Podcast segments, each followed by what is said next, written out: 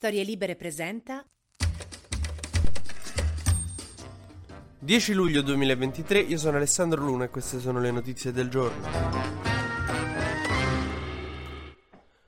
Questo weekend si è parlato praticamente soltanto del caso del figlio di La Russa, il figlio del presidente del Senato Leonardo Apache, che nonostante il nome è venuto fuori strano. Una ragazza l'ha accusato di violenza sessuale e La Russa evidentemente prima di fare qualsiasi dichiarazione aveva fatto una scommessa con un amico dicendo vuoi vedere che riesco a dire tutte le cose sbagliate? Praticamente ha colpevolizzato la vittima, ha detto prima che era strafatta di cocaina per giustificare il figlio, poi gli hanno fatto notare che non, questa cosa non giustifica il figlio, per cui ha detto no no ma l'ho vista era lucida. Dandoci una notizia tra l'altro la russa ci fa sapere adesso che la cocaina ti rende lucidi, evidentemente. Che vuol dire che andrebbero forse riviste le politiche proibizioniste del governo di centrodestra. È come dire, l'imputato andava in macchina a 300 all'ora, però piano. E un'altra cosa che forse ha sbagliato la russa è stato in un momento di evidente sincerità di dire che lui la mattina a casa ha visto questa ragazza a letto e le sembrava normale. Che, che vuol dire normale? Non è che quando una ragazza subisce violenza gli spuntano le branchie e le ali. Dice ha visto lui. Solo che così facendo ha confermato il fatto che la ragazza fosse in casa sua. Ci sta un'intervista oggi su Repubblica Repubblica l'avvocato della ragazza che dice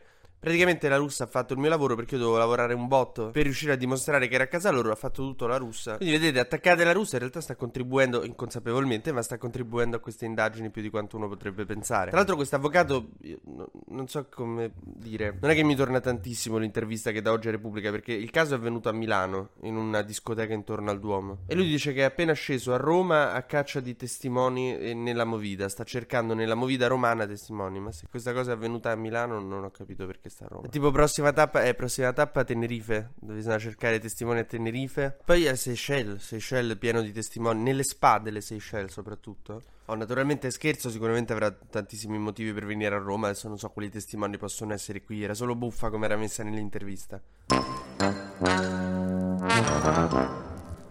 Ma del caso La Russia si è parlato anche perché ci sono stati, insomma, la destra ha fatto i fuochi d'artificio, bisogna dirlo. Quando dicono, eh, ma perché non danno mai spazio agli intellettuali di destra? Perché non fate parlare anche la cultura di destra? Perché poi succede questo? La RAI adesso è di centrodestra, no? Perché c'è il governo Meloni, quindi ha fatto la nuova RAI, cioè è stato presentato il palinsesto della nuova RAI di centrodestra che finalmente ha aperto le porte alla cultura di destra. Per esempio c'è una striscia del giornalista di destra, Filippo Facci. Ecco, non sono passate neanche 48 ore che lui ha pensato bene di scrivere sul libro, guarda il caso, una roba orribile su questa vicenda qui. Quello che ha scritto è stato una ragazza di 22 anni era indubbiamente fatta di cocaina prima di essere fatta anche da ragazza. Cioè, una volgarità che io veramente vi vorrei chiedere perché? Ma perché? Cosa aggiunge all'articolo? Non è divertente, non è intelligente, non è brillante, non è un cazzo. Questo è il motivo per cui la sin- non è che la sinistra ha egemonizzato la cultura, è che ogni volta che ci proponete uno dei vostri è un ominide. Ma dice povera Rai, come poteva saperlo che questo eh, si risvegliava domenica sessista? Non, non potevamo saperlo.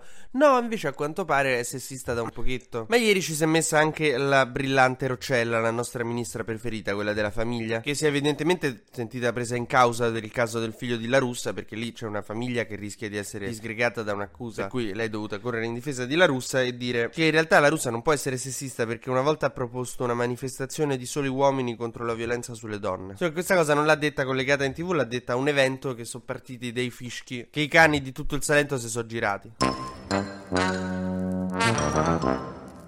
Oh, questo si va aggiungere per esempio al caso di Sgarbi al Maxi, no? Il Maxi è un museo che è finalmente stato affidato alla destra e che ha pensato bene di aprire la stagione estiva con Sgarbi che dà della tana alla prostata e che dice una serie di volgarità, tanto che le, eh, le, dipendenti del Maxi hanno fatto un comunicato dicendo a noi sta cosa non ci piace. Capito? Non è la cultura egemone della sinistra, che quando voi ci proponete qualcuno è sempre sta roba qui. È come se un'amica mia single mi chiede di fissarla con qualcuno, io la faccio uscire prima con uno che gli fissa i piedi durante l'appuntamento, poi con uno che parla tutto il tempo a telefono con sua madre, poi uno che scoppia a piangere a caso durante l'appuntamento. Mi dice: Guarda, non mi presenta più nessuno. Trovami dei compagni di, di tennis, ma non no ragazzi. Ma oltre a Roccella è stata contestata anche Sant'Anché al Festival della Versiliana. E è stata contestata, gli hanno detto ladra, vergogna. Eh, queste cose a me non piacciono. Come quando fu contestata la Roccella. Cioè, con tutto il disprezzo, io ve lo manifesto dicendo quello che penso di voi in questo podcast. Chi urla ladra, vergogna non mi, non mi piace. Perché di tutto c'ha diritto Mo Sant'Anché, tranne che di passare per vittima. Quindi così gli ha servite su un piatto d'argento.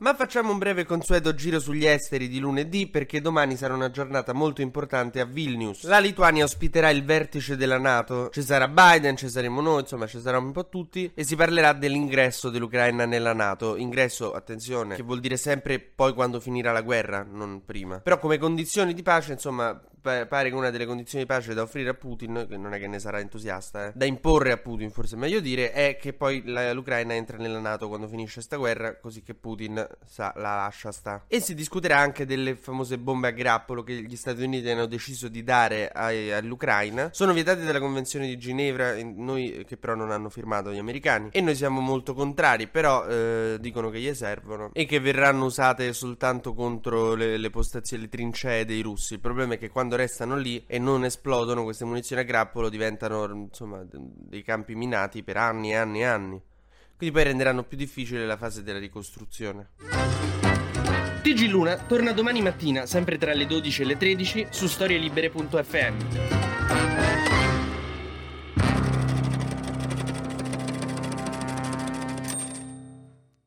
Una produzione storielibere.fm di Gianandrea Cerone e Rossana De Michele. Coordinamento editoriale Guido Guenci.